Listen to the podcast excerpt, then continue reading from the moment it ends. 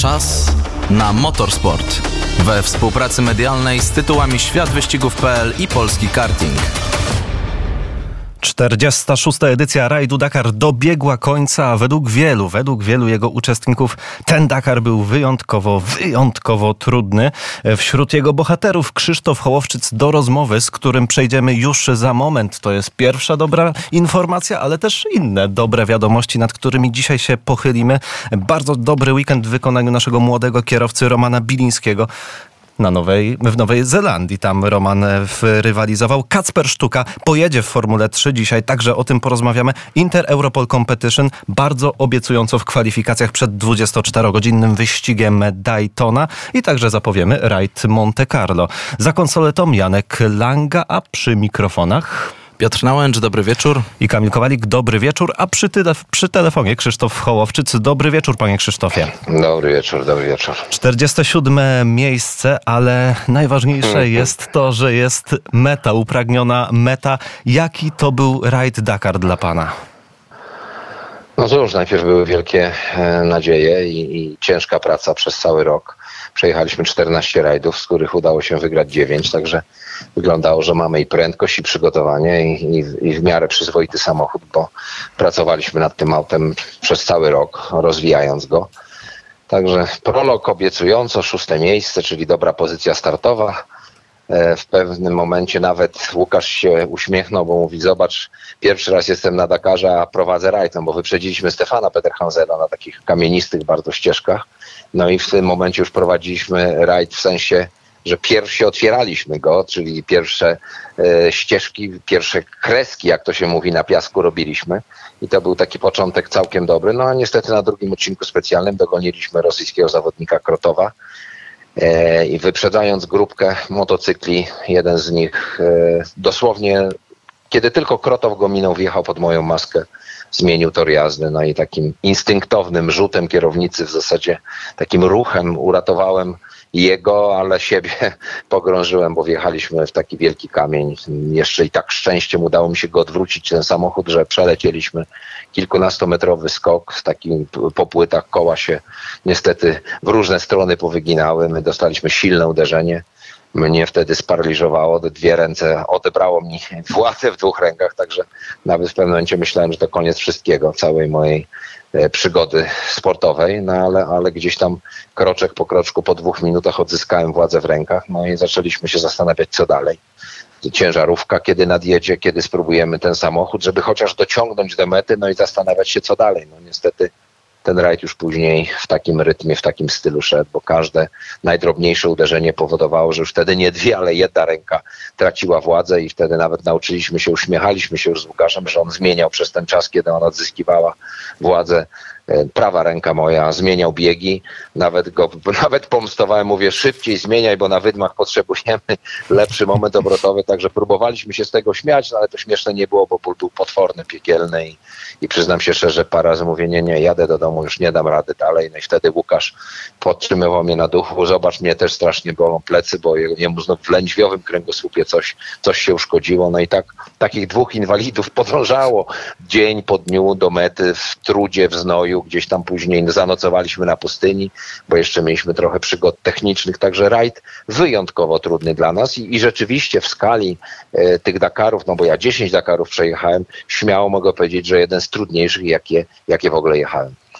No właśnie, bo wielu uczestników i w tym pan, e, jak słyszymy, opowiadało się za tym, że to był rajd jak za dawnych czasów. E, rajd niespodziewanie trudny, mimo że organizatorzy piątego rajdu w Arabii Saudyjskiej ostrzegali, że będzie to niezwykle wymagające doświadczenie, to ta skala trudności nawet e, okazała się większa. No ale pozwolę sobie wrócić jeszcze do tych dramatycznych wydarzeń z drugiego etapu co oprócz tych myśli, o których pan e, nam już powiedział, było największym motorem napędowym, żeby jednak kontynuować jazdę i dowieść to wszystko do mety? No cóż, no, no, przede wszystkim to poczucie, że, że ten człowiek e, ocalał. Nawet, no, nawet nie wiem, kto to był. To jest niesamowite, bo ja byłem pewny, że go dotknąłem, że, że gdzieś się będzie przewracał, ale kątem oka jeszcze obracając się widziałem, że po prostu ten motocykl zwyczajnie odjeżdża i ten motocyklista nawet nie miał pojęcia, że ta, ta śmierć przeleciała koło niego na milimetry, bo, bo różnica prędkości była no, ogromna. Byłoby pewnie ze 100 na godzinę różnicy. No to wiadomo, że, że on by wyleciał w powietrze jak z katapulty, nie wiadomo jakby się to skończyło. Podejrzewam, że bardzo źle, albo może nawet najtragiczniej. Także pierwsza ta myśl, no ocaliłem człowieka, no i może dobrze, nawet chociaż były głosy, trzeba było w niego prać, a nie wjeżdżać w kamień, ale no niestety wartość ludzkiego życia bez względu na walkę sportową jest chyba największa dla nas wszystkich i, i z tym trzeba jak gdyby żyć. No, a, a druga rzecz, że że w pewnym momencie tą wielką motywacją dla nas były te kilometry, no bo obiecaliśmy i nasz sponsor przede wszystkim obiecał, że, że każdy kilometr, który przyjedziemy, to 10 zł na Wielką Orkiestrę Świątecznej Pomocy. No i tak zaczęliśmy mówić, no chociaż mamy jakiś cel, chociaż mamy po co te kilometry robić i jechać. Podrywaliśmy się do walki. Były odcinki, kiedy kawałkami zaczynaliśmy łapać nasze normalne tempo, kiedy się do tej czołówki zbliżaliśmy i mogliśmy próbować walczyć, no ale za chwilę jakaś duża dziura, czy skok z wydmy, czy uderzenie płytą e, silnie o, o piasek, nawet na wydmie, no powodowały, że niestety ten lęk przed tym potwornym bólem e, no, pohamował hamował mnie, mnie w prędkości. To było straszne uczucie, jak, jak cię wyprzedzają. Ja, ja nie jestem przyzwyczajony, że mnie kiedykolwiek ktokolwiek na lesie wyprzedzał, ale grzecznie słysząc Sentinel zjeżdżałem i czekałem powiedziałem sobie, że to wielka dla mnie e, szkoła życia. E, takie coś też trzeba przeżyć. No i to był taki rajd, w którym naprawdę wiele pokory zaznałem, wiele e, takich momentów, kiedy mówiłem sobie, nie mam tego dość, muszę to skończyć, ale jednak przetrwaliśmy. I, i, I, na koniec każdy już ten odcinek, im bliżej końca, bo przez ciężką pracę wykonywał mój fizjoterapeuta, który z nami pojechał, który cały czas mnie stawiał na nogi i każdego dnia rano mówi, nie, już jest dobrze, już teraz zobaczycie, będę jechał. No ale pierwsza duża dziura to weryfikowała natychmiast, bo taka ręka, która przestaje działać, no nie jest przyjemnością i powoduje, że człowiek ma ogromny lęk, czy, czy ona naprawdę wróci. Później taki moment, że, że tak jakby lawa albo takie mrówki pędzą w dół, ta ręka zaczyna odzyskiwać e, przy tym wielkim bólu sprawność, no i, no i jedziesz dalej, no i, i walczysz tak naprawdę już z samym sobą. E, jak pan się wypowiadał już tutaj po przylocie e, do Warszawy, opinia jednego lekarza nie jechać, drugiego jechać. Jak pan tak, się w no, tym od, zawodów, odnajduje e, w takiej decyzji? Tak, Dakarowy mówi, nie, nie, no jak nie, nie działa ci ta prawa ręka, nie możesz jechać. No wtedy tłumaczyliśmy mu z naszym lekarzem X-raydowym, takim bardzo, no takim ekstremalnym lekarzem bym go powiedział. Nie, nie, przecież prowadzę lewą, to przecież nie stracę panowania nad samochodem, najwyżej nie będę zmieniał biegu, a w tym mi pomaga pilot. No także przekonaliśmy tego lekarza e, francuskiego, który, który jak gdyby Dakar reprezentował, przecież powiedzmy sobie szczerze, tam jest duży punkt medyczny, nawet bym powiedział taki mały szpital e, i z rezonansem i z, z, prześwietleniami wszelkimi, no bo niestety tych urazów, szczególnie u motocyklistów jest bardzo dużo i oni mają bardzo dużo pracy, no ale, ale no zaryzykowaliśmy. No, prawda była taka, no, powiedział mi lekarz w ostateczności, jakby to całkiem odcięło, to nie martw się, nerw odrasta milimetr na dzień, czy tam na dobę, także w, czy parę tygodni i znowu będziesz czuł tą rękę. No więc jechaliśmy w takim, ja nie straciłem czucia, no może mam tej, tej chwili taki urazik, że, że palce, końcówki palców niestety nie czują i to jest takie przykre uczucie, bo dotykam jakby, jakby nie było to moje, ale, ale lekarze powiedzieli, że spokojnie, w tej chwili mam umówione już konsultacje i nawet moi koledzy polscy lekarze też się za to wzięli, powiedzieli spokojnie, zrobimy rezonans.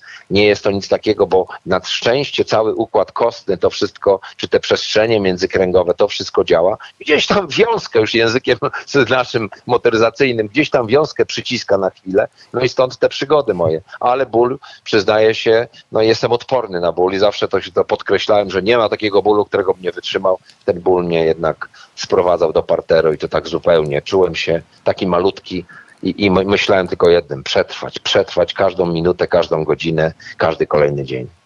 No i udało się przetrwać, udało się dojechać mimo ogromnego bólu dzięki hartowi ducha na metę. Proszę opisać te uczucia, jakie panu i pańskiemu pilotowi towarzyszyły na mecie po 4600 kilometrach odcinków specjalnych. No i zapewne wiedząc gdzieś tam z tyłu głowy, że ta kwota dla Wielkiej Orkiestry Świątecznej Pomocy też zebrała się dzięki temu pokaźna. Tak, to prawda. Na koniec y, jeszcze to, to, to trzeba podkreślić, nasz sponsor powiedział, tak się męczyliście, tyle przetrwaliście, że to nie tylko kilometry OS-owe, ale wszystkie kilometry, jakie w rajdzie przejechaliście, czyli dojazdówki, te wszystkie kilometry, które jechaliśmy, wliczamy za te 10 zł, żeby ta kwota dla Wielkiej Orkiestry y, Świątecznej Pomocy była właśnie jak największa i to, to też nas napawało dumą. A szczerze mówiąc, przed samą metą byliśmy wściekli, bo znowu był Krotow. Y, już mieliśmy, ja już miałem trochę lepszą formę. Odcinek był w miarę płaski, nie było tych dużych dziur. No i dosyć szybko jechaliśmy i nawet, nawet jak nam mówili nasi przyjaciele na międzyczasach, mieliśmy drugie, trzecie miejsce cały czas za Lebem i tak chcieliśmy chociaż takim akcentem zakończyć, no ale niestety skończyliśmy na piątym miejscu, bo staliśmy w kurzu znowu Krotowa, znowu, e, no chyba już nie Rosjanina, bo, bo on nie może w barwach rosyjskich startować, więc miał chyba jakieś inne obywatelstwo, o ile się nie mylę, ale, ale no niestety znamy się przez tyle lat, Krotow jeździł o, od lat, e, no, no i znowu staliśmy w jego kurzu przez pół odcinka, prawie 100 kilometrów staliśmy e, za nim, nie mogliśmy go wyprzedzić, już nie chciałem ryzykować, pójść w ciemno w kurz, bo gdybym walczył o coś, no to wiadomo, żebym wszedł w ten ciemny kurz, doszedł do koloru jego i go wyprzedził, ale, ale w tym, w tej sytuacji nie ryzykowałem, bo znowu jakiś wjazd w kamień i zatrzymanie na ostatnim odcinku specjalnym tego samochodu, no bo przecież przejeżdżaliśmy obok młodego kierowcy na Toyocie, który zmielił totalnie samochód na ostatnim odcinku specjalnym, mając całkiem przyzwoite miejsce w pierwszej, w pierwszej dziesiątce. No i tak sobie oglądając go, przejeżdżając obok niego, pokazywał nam kciuka, że są cali, że nic się nie wydarzyło, więc mogliśmy pojechać dalej, ale tak sobie pomyśleliśmy, o to jest straszny koniec Dakaru. Przejechał 11 dni czy 12 dni w ostatnim musiał zostać, bo samochód, z samochodu nic nie zostało.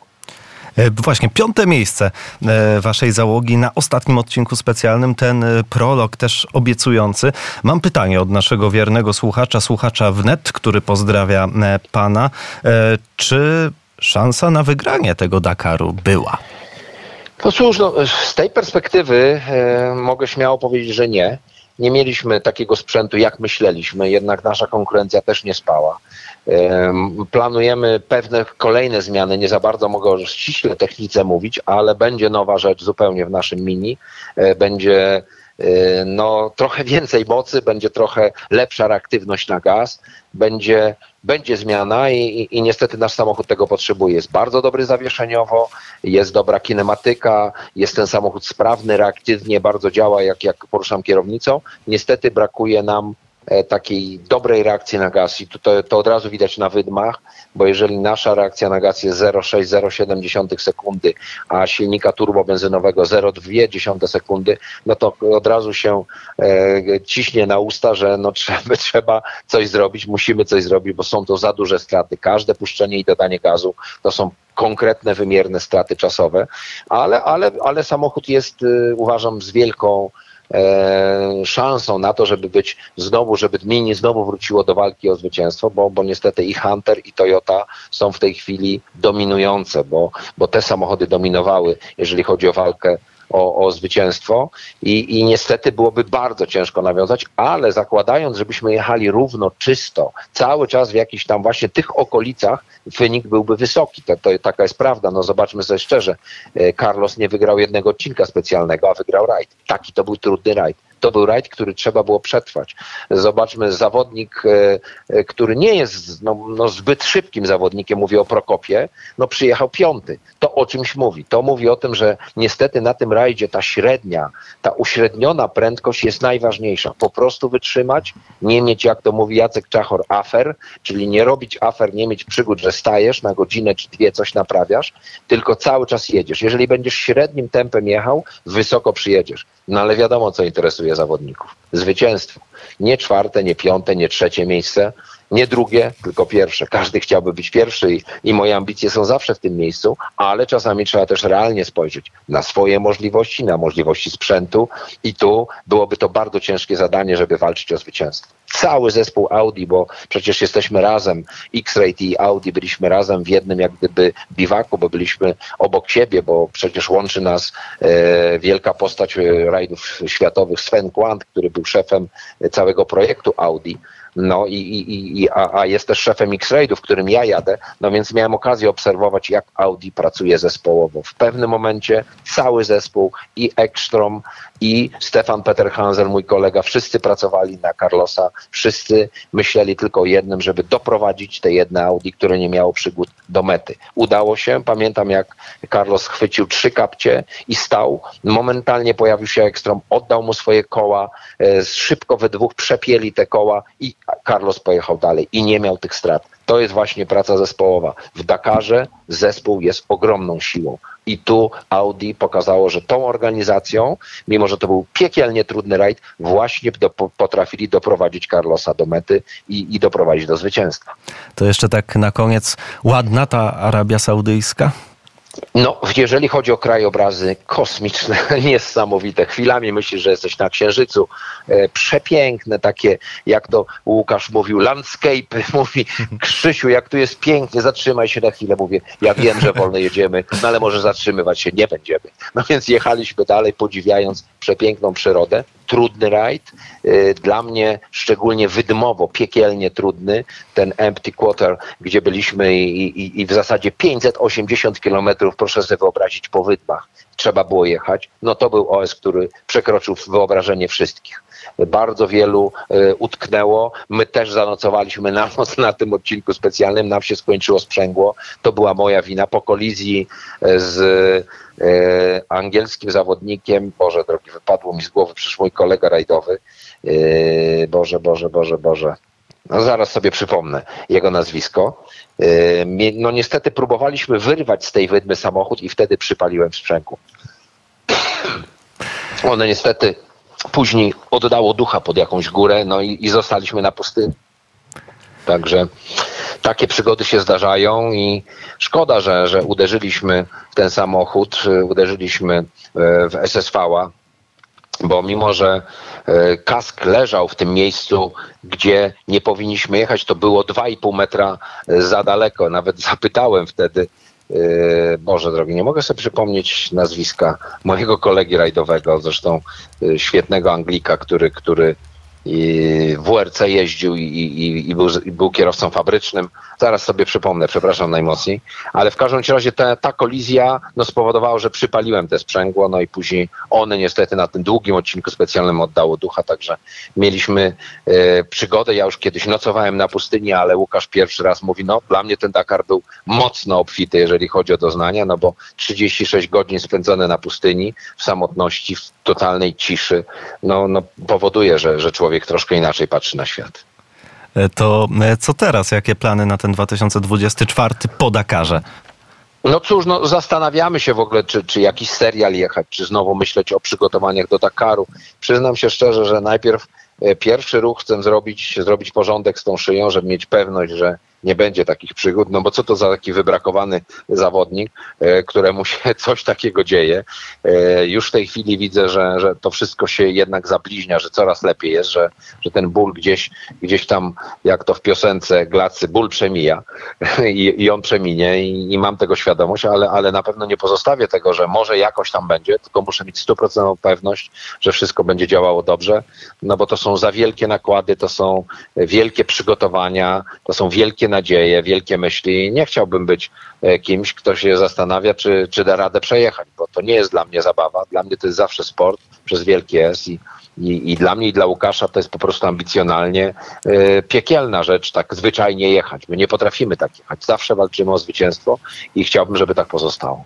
W takim razie, czy liczba tych awarii i afer, jak pan mówił, doprowadziła do tego, że zraził się pan nieco do rajdu Dakar, czy uznaje pan może ja już, jakąś dogrywkę ja w przyszłym roku? Dakarze, kiedyś w południowoafrykańskim Dakarze prowadziłem rajd. Drugi był Stefan Peter Hansel i, i wyglądało, że wszystko będzie dobrze. I kiedy mała rurka doprowadzająca ciśnienie do wspomagania kierownicy pękła i nie miałem możliwości kierowania samochodem. Nie zapomnę tego momentu. To było rozczarowanie.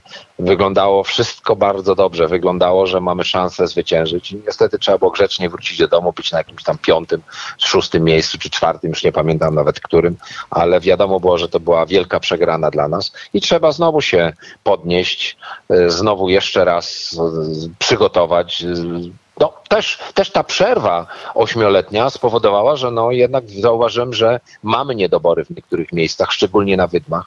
Jest parę rzeczy do zrobienia. Oczywiście i w sprzęcie, ale w nas też, w nas też. I w sposobie nawigacji, i w sposobie odbierania informacji przeze mnie, a także w takich typowych technicznych rzeczach, jak tą wydmę przejeżdżać, jakim stylem. To nie jest tak, że można wszystko robić na, na pełnym gazie, no bo za chwilę oddasz długi skok, uderzysz i auto nie będzie chciało jechać dalej. Także Ride Dakar to jest naprawdę wielka e, nie tylko przygoda, ale też wielka sztuka, wielka umiejętność, wielkie doświadczenie.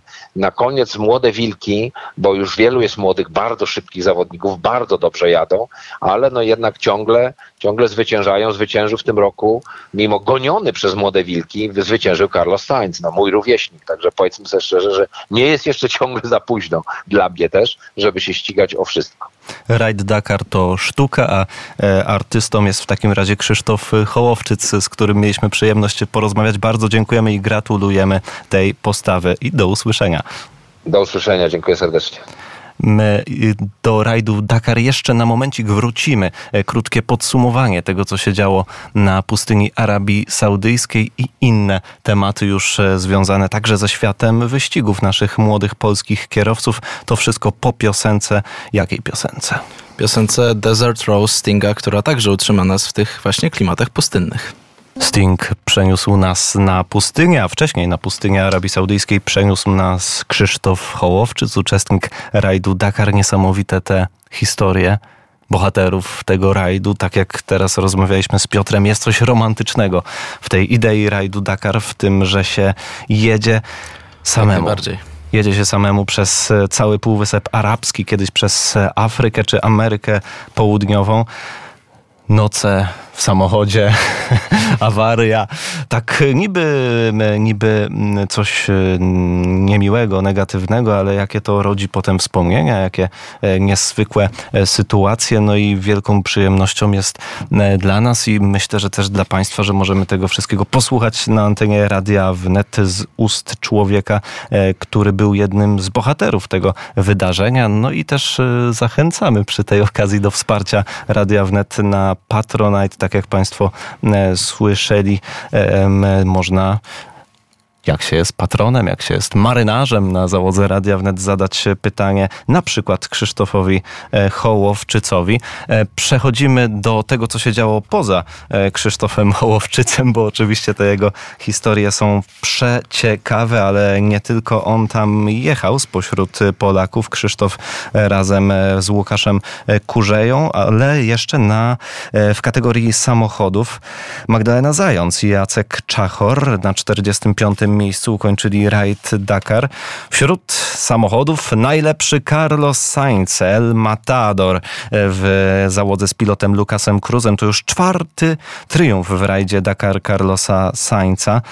Sebastian Lep na trzecim miejscu. Jeszcze Lep miał w przedostatni dzień szansę na to, by odebrać zwycięstwo Sainzowi. To się nie udało.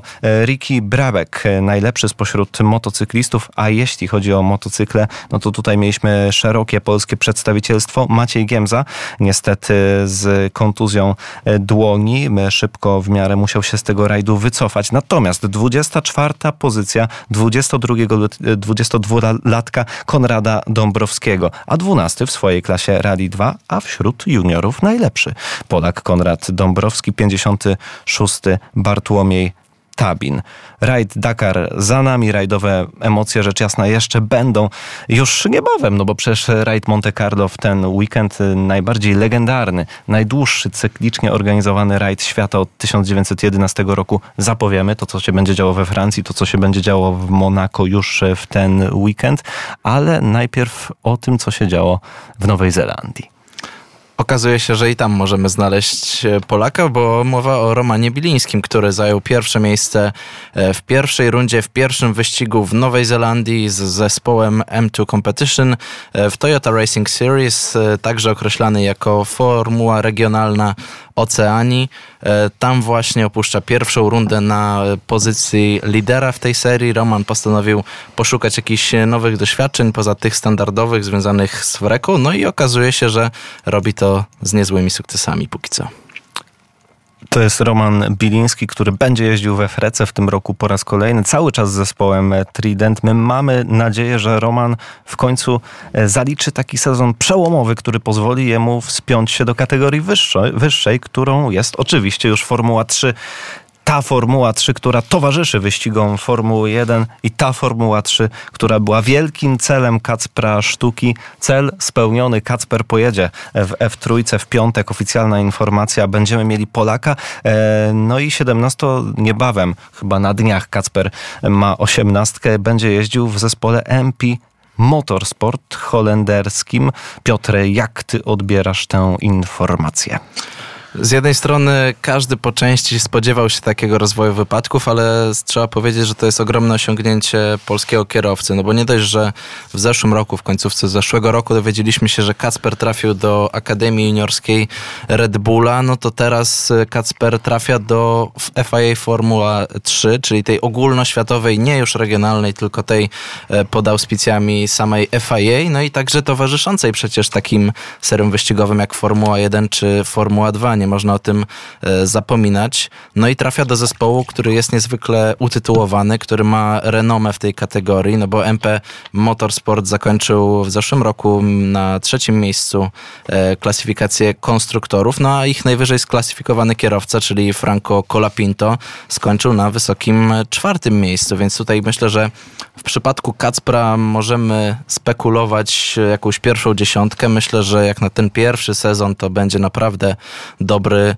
rezultat. No i przed Kacprem po tych e, trzech latach spędzonych we włoskiej F4, teraz 10 rund e, w FIA Formula Free, e, z czego druga runda będzie rozgrywana w dalekiej Australii, coś czego Kacper jeszcze nigdy nie zaznał. Na pierwsza, tak jak już zresztą wspomniałem na samym początku, w Bahrajnie będzie towarzyszyła Formule 2, no ale przede wszystkim Formule 1, więc zapewne dla takiego młodego kierowcy, jakim jest Kacper, będzie to niezwykłe doświadczenie i też szansa, żeby jakoś zaznać smaków tego niezwykłego świata magicznego, jakim jest świat królowej sportów motorowych. Być w tym środowisku, jeździć niemalże w tym samym momencie z tymi najszybszymi kierowcami świata, czyli być już tak, mieć na wyciągnięcie ręki te największe marzenia. Tak to wygląda z perspektywy Kacpra. My tak y, odważnie o tym mówimy, ale nie jest tajemnicą, że właśnie e, tak Kacper postrzega Formułę 1. Ona jest tym nadrzędnym celem. Na razie spokojnie, jest Formuła 3,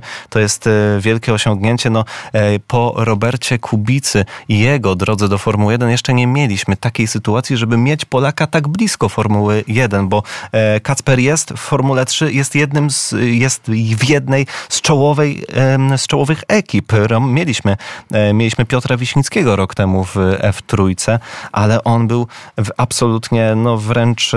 Na drugiej stronie Właśnie rzeki. tak, kompletnie po drugiej E, kompletnie gdzie indziej w czeskim, e, czesko-niemieckim zespole, który spisywał się powiedzmy bardzo, bardzo mizernie. E, ten kalendarz też, o którym mówisz, no to jest niezwykłe. Oczywiście te kultowe obiekty jak Monza czy Silverstone, wycieczka do Australii, no ale Monte Carlo też, te ulice, tam już Formuła 3 będzie e, jeździć. E, ci e, przedstawiciele zespołu MP Motorsport w poprzednim sezonie, wśród nich przede wszystkim Franco Colapinto, tak jak mówiłeś, czwarty Argentyńczyk, dwa razy zwyciężył w wyścigach. Kacper wczoraj w rozmowie z Maćkiem Jermakowem mówił, że jego celem, mimo że to debiut, oczywiście jest zwycięstwo, jest mistrzostwo, bo tak jak sam e, tłumaczy, jeśli jest ktoś e, kierowcą, jeśli jest się kierowcą, no to jakże można mieć inny cel. Po to tam jest, nie ma co ukrywać. A tylko jeszcze chciałbym dodać, że oczywiście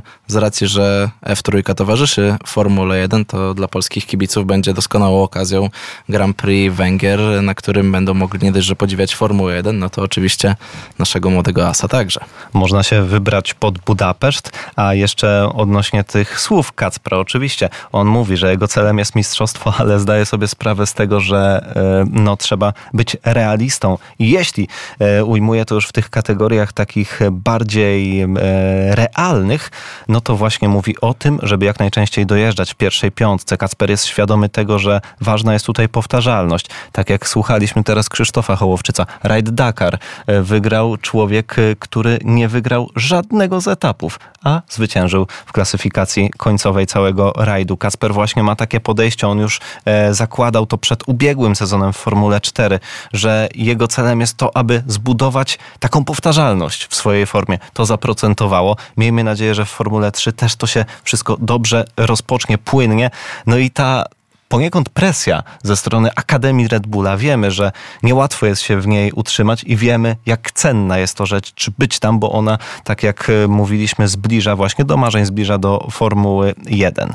No i Kacper zdaje sobie oczywiście sprawę, że będzie to nie lada wyzwanie, gdyż e, ten przeskok z Formuły 4 do Formuły 3 jest uznawany być może nawet za największy, jeśli chodzi o te serie juniorskie. Po to mamy na przykład Frekę, po to mamy e, GB3, żeby stanowić jakiś pomost pomiędzy tymi seriami no bo faktycznie ten poziom sportowy e, między tymi dwoma kategoriami jest naprawdę duży, no ale tak jak Kacper mówił, e, ma nadzieję, że zespół MP Motorsport, jego doświadczenie, jego rodowód w tym sporcie pozwoli mu przejść e, jak najpłynniej z jednej serii do drugiej. Będziemy trzymać kciuki. No też takie ułatwienie dla e, kibiców, bo e, prostszy terminarz jest na ten rok, prostszy harmonogram. Jeśli ktoś chce oglądać Kaspera Sztukę, no to po prostu Kaspera ogląda wtedy, kiedy są wyścigi Formuły 1. Oczywiście nie wszystkie, bo wiadomo, że nie każde Grand Prix Formuły 1 to jest też wyścig Formuły 3, niemniej nie mniej więcej co drugiej weekend. Tak to właśnie wygląda. Co drugi weekend Formuły 1 też będzie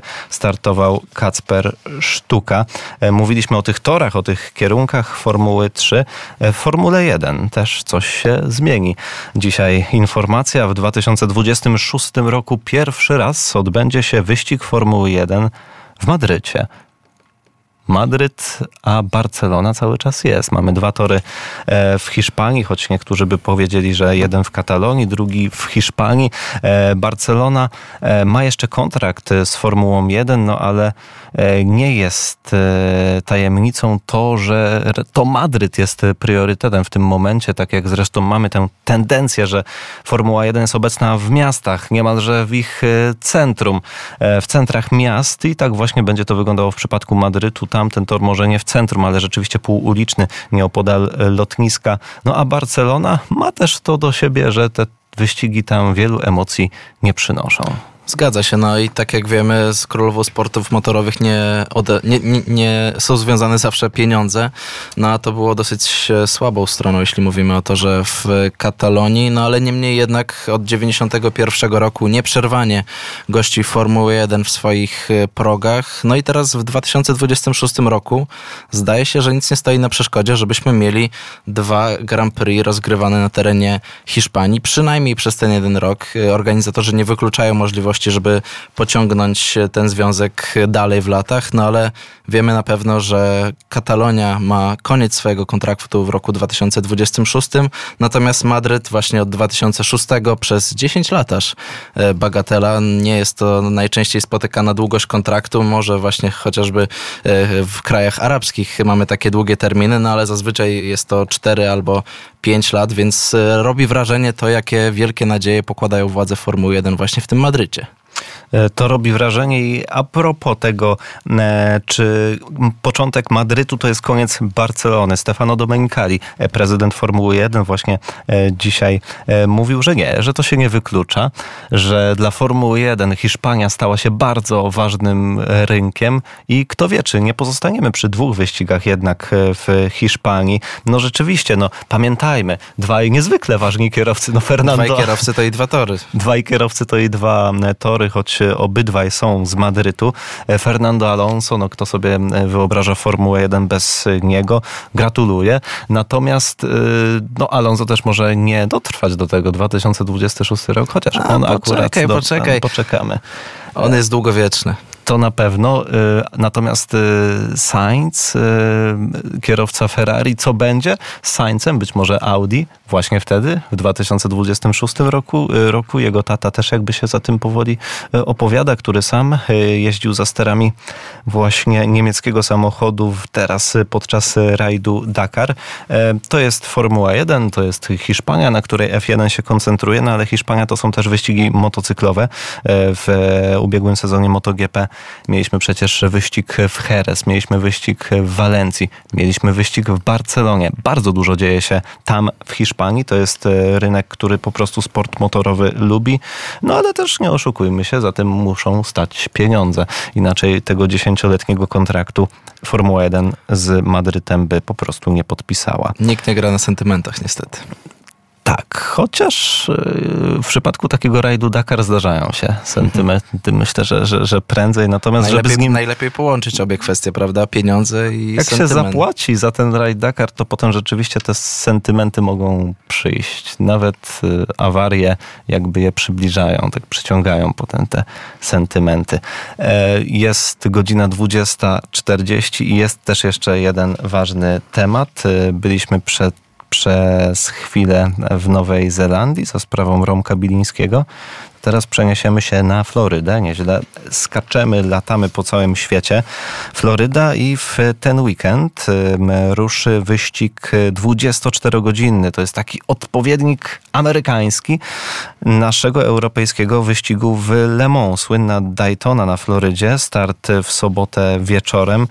No i to wszystko w ramach amerykańskiej serii wyścigów długodystansowych, e, serii IMSA, która w tym roku dla nas, e, polskich kibiców, jest wyjątkowo wyjątkowo ważna z uwagi na to, że w niej udział bierze polski zespół Inter Europol, czyli zwycięzcy ubiegłorocznej edycji wyścigu w Le Mans. Inter Europol startuje pod nazwą dokładnie rzecz ujmując. Tak, Inter Europol by PR1 Matiasen Motorsport. Inter Europol dogadał się z zespołem amerykańskim, z ubiegłorocznymi zwycięzcami w klasie LMP2, by startować e, razem.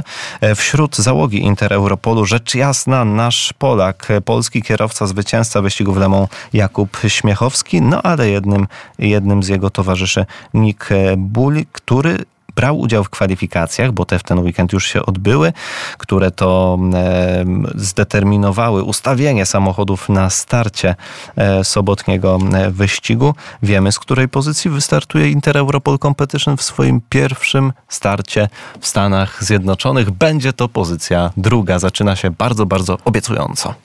Tak, piekarze szukali jakiegoś sposobu na wypełnienie kalendarza obok serii LMS. Znaleźli go razem z PR1 Matiasen Motorsport. Wracają do IMSY po raz pierwszy od 2020 roku. Sześć sesji treningowych za nami. Te udane kwalifikacje, tak jak powiedziałeś, drugie miejsce. No a to co ciekawe jeszcze w kontekście kwalifikacji w klasie e, e, w klasie hypercarów z kolei, to to, że Pipo Derani z Cadillaca może pochwalić się sensacyjnym osiągnięciem, ponieważ ustanowił ustanowił rekord toru podczas e, czasówki, zdobywając właśnie pole position do tej pierwszej rundy. Cadillac także na drugim miejscu w osobie Sebastiana Burde, także Cadillac zaczyna bardzo mocno na własnej ziemi, no ale my się przede wszystkim cieszymy i radujemy z tego, że nasi popularni piekarze także notują bardzo dobre rezultaty i mamy nadzieję, że tych rezultatów dobrych będzie jak najwięcej, no bo też e, ciekawe obiekty tam w Stanach Zjednoczonych, między innymi Indianapolis na tym torze, co prawda nie w ramach słynnego Indianapolis 500, ale tam też IMSA się ściga, tam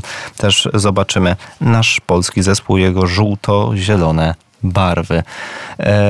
Posłuchamy, posłuchamy piosenki, a za moment przeniesiemy się e, do Francji, no bo tam wnet już rusza rajd e, Monte Carlo. To była Shania Twain i Catching, a teraz rajd Monte Carlo. 52 sezon WRC u Bram, przed nami rajd e, Monte Carlo, a z nami na antenie e, Jakub Socha, dziennikarz Rally and Race, który nam o tym wszystkim opowie. Witaj Jakubie, dobry wieczór i pierwsze pytanie, co sprawia, że ten rajd Monte Carlo jest taki wyjątkowy? Dobry wieczór. E, przede wszystkim, jeżeli mamy wziąć pod uwagę istotę rajdu Monte Carlo, to jest to impreza, która otwiera sezon. Co prawda fani jazdy na opis nie mają powodów do narzekań, bo ta zimowa przerwa trwała dosłownie kilka tygodni, ale jednak wracamy. Zaczynamy ten, tę karuzelę na nowo po różnych zmianach personalnych, zmianach zespołowych, trochę po odświeżeniu też tego mm, motorsportowego ekosystemu WRC. To po pierwsze. Po drugie, Raid Monte Carlo to impreza absolutnie nieprzewidywalna. Co prawda, Zawsze w kalendarzu WRC zapisuje się nawierzchnię, po jakiej będą ścigać się zawodnicy. Czy to, są, czy to jest e, nawierzchnia, nawierzchnia szutrowa, czy są to asfalty, czy śnieg. Tutaj e, na francuskich wzgórzach rajdu Monte Carlo sami zawodnicy myślę, że nie będą do ostatniej chwili pewni, z czym przyjdzie im się zmierzyć. E, bo to jest rajd na wskroś nieoczywisty. Tutaj jest śnieg, lód, mokry asfalt, e, suchy asfalt. To jest impreza, która używając takiego, takiego żargonu oddziela trochę rajdowych e, chłopców od mężczyzn.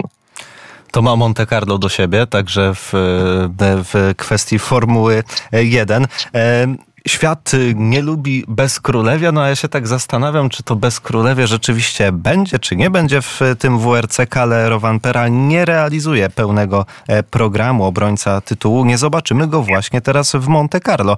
E, czy ty, Jakub, się spodziewasz, że to rzeczywiście na przykład Elfin Evans, może ktoś inny, będzie tym królem tego roku? Kogo widzisz w koronie? To jest niezwykle trudne pytanie, bo rajdy samochodowe są sportem, w którym ciężko jest ferować jakikolwiek wyrok, a, e, a istnieje piękne powiedzenie: zwycięzców poznajemy dopiero na mecie. To jest istota tego sportu. Jeśli chodzi o kwestię tegorocznej korony, to pretendentów mamy przynajmniej trzech. Jest Elfin Evans, e, który w tym roku będzie pełnił rolę. Mm, takiego władcy Toyoty, jeśli tak mogę to nazwać, będzie pełnił rolę absolutnego lidera, człowieka, który ma poprowadzić e, japońską stajnię do, do kolejnego wielkiego triumfu. Z drugiej strony rządny sukcesów i wypuszczony bardzo mocno Hyundai. E, I ten znakomity duet napastników, Thierry Neville, czyli człowiek, który był bodajże pięciokrotnie wicemistrzem świata, ale jeszcze po koronę nie sięgnął. Człowiek, który, który po prostu musi to zrobić, aby, aby ta łatka wiecznie drugiego mm, w końcu od niego niego odeszła i Ojt Tanak, czyli syn marnotrawny, który powraca do, do Hyundai'a po nieudanej przygodzie z M-Sportem. To są według mnie ci trzej zawodnicy, którzy mają największe szanse na triumf w tym roku, ale e, tak jak wspomnieliśmy już parę razy, świat rajdów jest nieprzewidywalny i gdzieś z tyłu czyha jeszcze Sebastian Ogier. E, co prawda mm, Francuz urodzony w Gap, czyli urodzony w miejscu, gdzie zlokalizowany będzie serwis tegorocznej edycji rajdu Monte Carlo.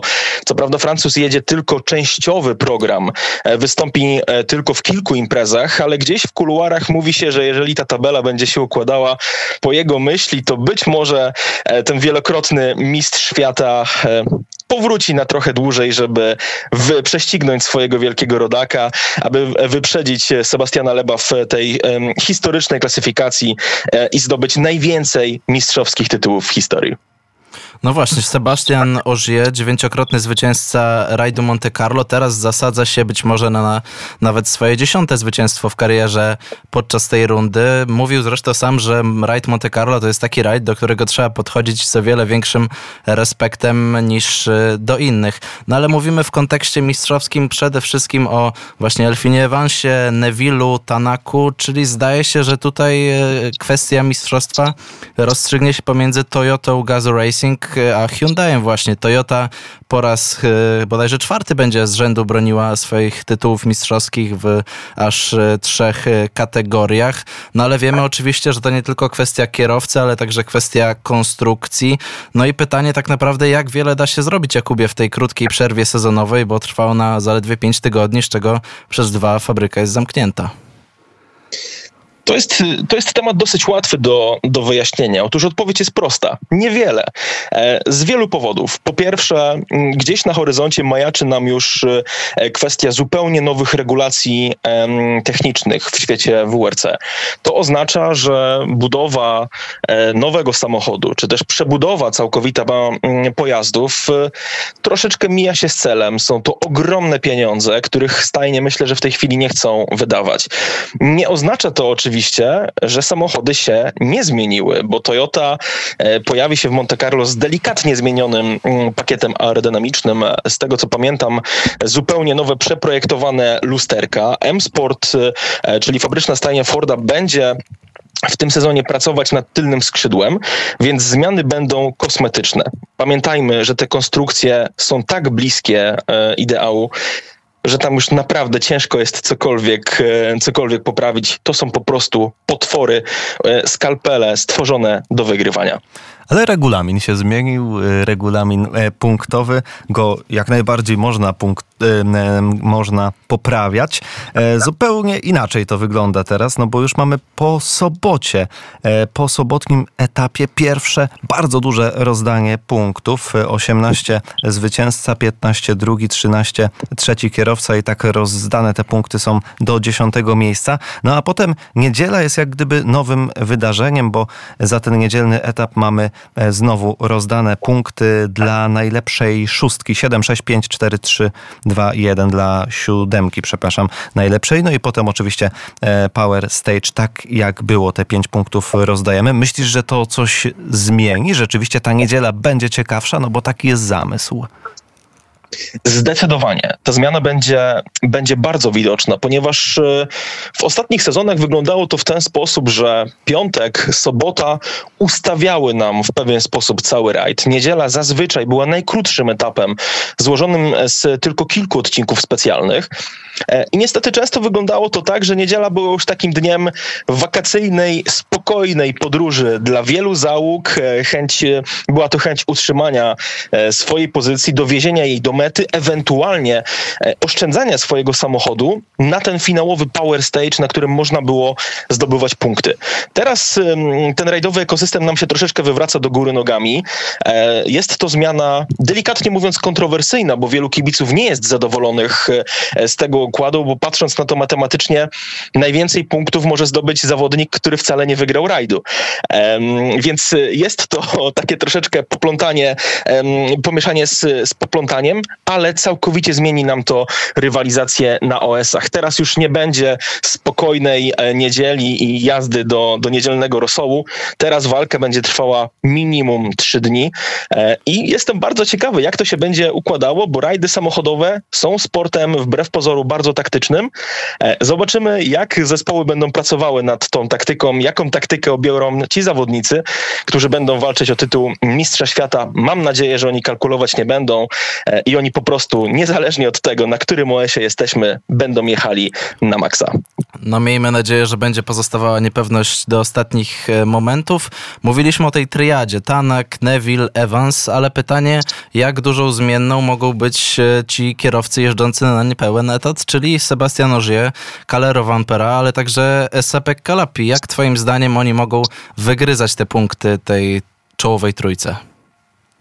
Dla mnie sytuacja w Hyundaiu jest absolutnie oczywista. E, gdybyśmy mieli użyć tutaj pewnej piłkarskiej metafory, to w ataku w pierwszym składzie grają Neville i Tanak. Cała reszta e, będzie wchodzić na tak zwane ogony po to, żeby ewentualnie zdjąć odpowiedzialność e, z tych dwóch najważniejszych napastników. W Hyundaiu sytuacja jest prosta, ponieważ trzech pozostałych zawodników, którzy pojadą niepełny program, czyli wspomniany już przez ciebie Lapi, czyli Sordo, E, i Andreas Mikkelsen, oni pojadą najprawdopodobniej po cztery rajdy, więc oni w walce się absolutnie nie liczą, oni będą grali zespołowo, e, będą pomagać swoim kolegom i jeżeli będzie taka potrzeba, będą ustępować im miejsca, aby ci mogli zdobyć te, te kilka oczek więcej, które mogą mieć no, ogromne znaczenie w, w osta dla ostatecznego układu, e, układu sił. Myślę, że Calero Vampera, który powiedział wprost, że jest po prostu zmęczony wieloletnim e, psychicznym obciążeniem. E, Vampera, który będzie chciał pewnie w tym roku troszeczkę mocniej um, przesiąść się do samochodu um, driftingowego i, i, i, pobawić się bardziej w widowiskową e, jazdę i oglądanie świata przez boczną szybę. Ja myślę, że on po prostu będzie chciał zostać w gazie, mieć ten kontakt, bo sam zapowiedział 2024 odpoczywam, 2025 pędzę po, po trzecią koronę. Myślę, że ci zawodnicy drugoplanowi, ten drugi garnitur będzie grał tutaj tylko rolę mm, taktyczną, rolę wsparcia głównych trójzębów każdej E, każdej ze stajni, e, a być może będą też grali o własne kontrakty, o własną przyszłość, tak jak na przykład Andreas Mikkelsen, który powraca do królewskiej kategorii mm, e, rajdowych mistrzostw świata i myślę, że ma ogromną chrapkę na to, żeby zostać na dłużej. To tak jeszcze na koniec Sebastian Ogier, twoim typem na dziesiąte zwycięstwo w rajdzie Monte Carlo?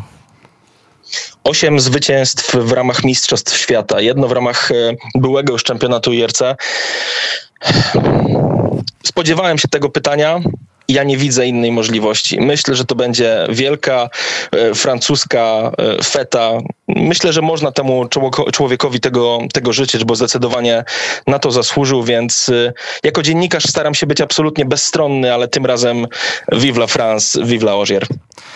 A celebracja tego wszystkiego francuska, we francuskich barwach, finał w niedzielę oczywiście. No a ruszamy już w czwartek, pierwszy odcinek specjalny, natomiast środa shakedown 16.30, czyli już jutro. Wszystko się bardzo szybko zaczyna. Z nami był Jakub Socha, Rally and Race. Bardzo dziękujemy, Kuba. Dziękujemy. Bardzo dziękuję. Rajd Monte Carlo już jutro. Daytona już w sobotę 24-godzinna. My się słyszymy już za tydzień. Po tym wszystkim powiemy o tym, co się wydarzyło na Florydzie. Powiemy o tym e, też między innymi oczywiście, co się wydarzyło na OS-ach we Francji, w okolicach Monako. E, a co jeszcze dzisiaj powiemy? Myślę, że jeszcze dzisiaj pożyczymy dobrego wieczoru e, Państwu i jeszcze raz przypominamy o możliwości wsparcia dla Radia Wnet na Patronite. Dziękujemy za to wsparcie nam już udzielane naszej radiostacji i prosimy o więcej. Na pewno spożytkujemy to we właściwy e, sposób. Audycję realizował Janek Langa, prowadzili Piotr Nałęcz, dziękuję serdecznie. Kamil Kowalik również dziękuję i do usłyszenia za tydzień. Czas na motorsport we współpracy medialnej z tytułami Świat Wyścigów.pl i Polski Karting.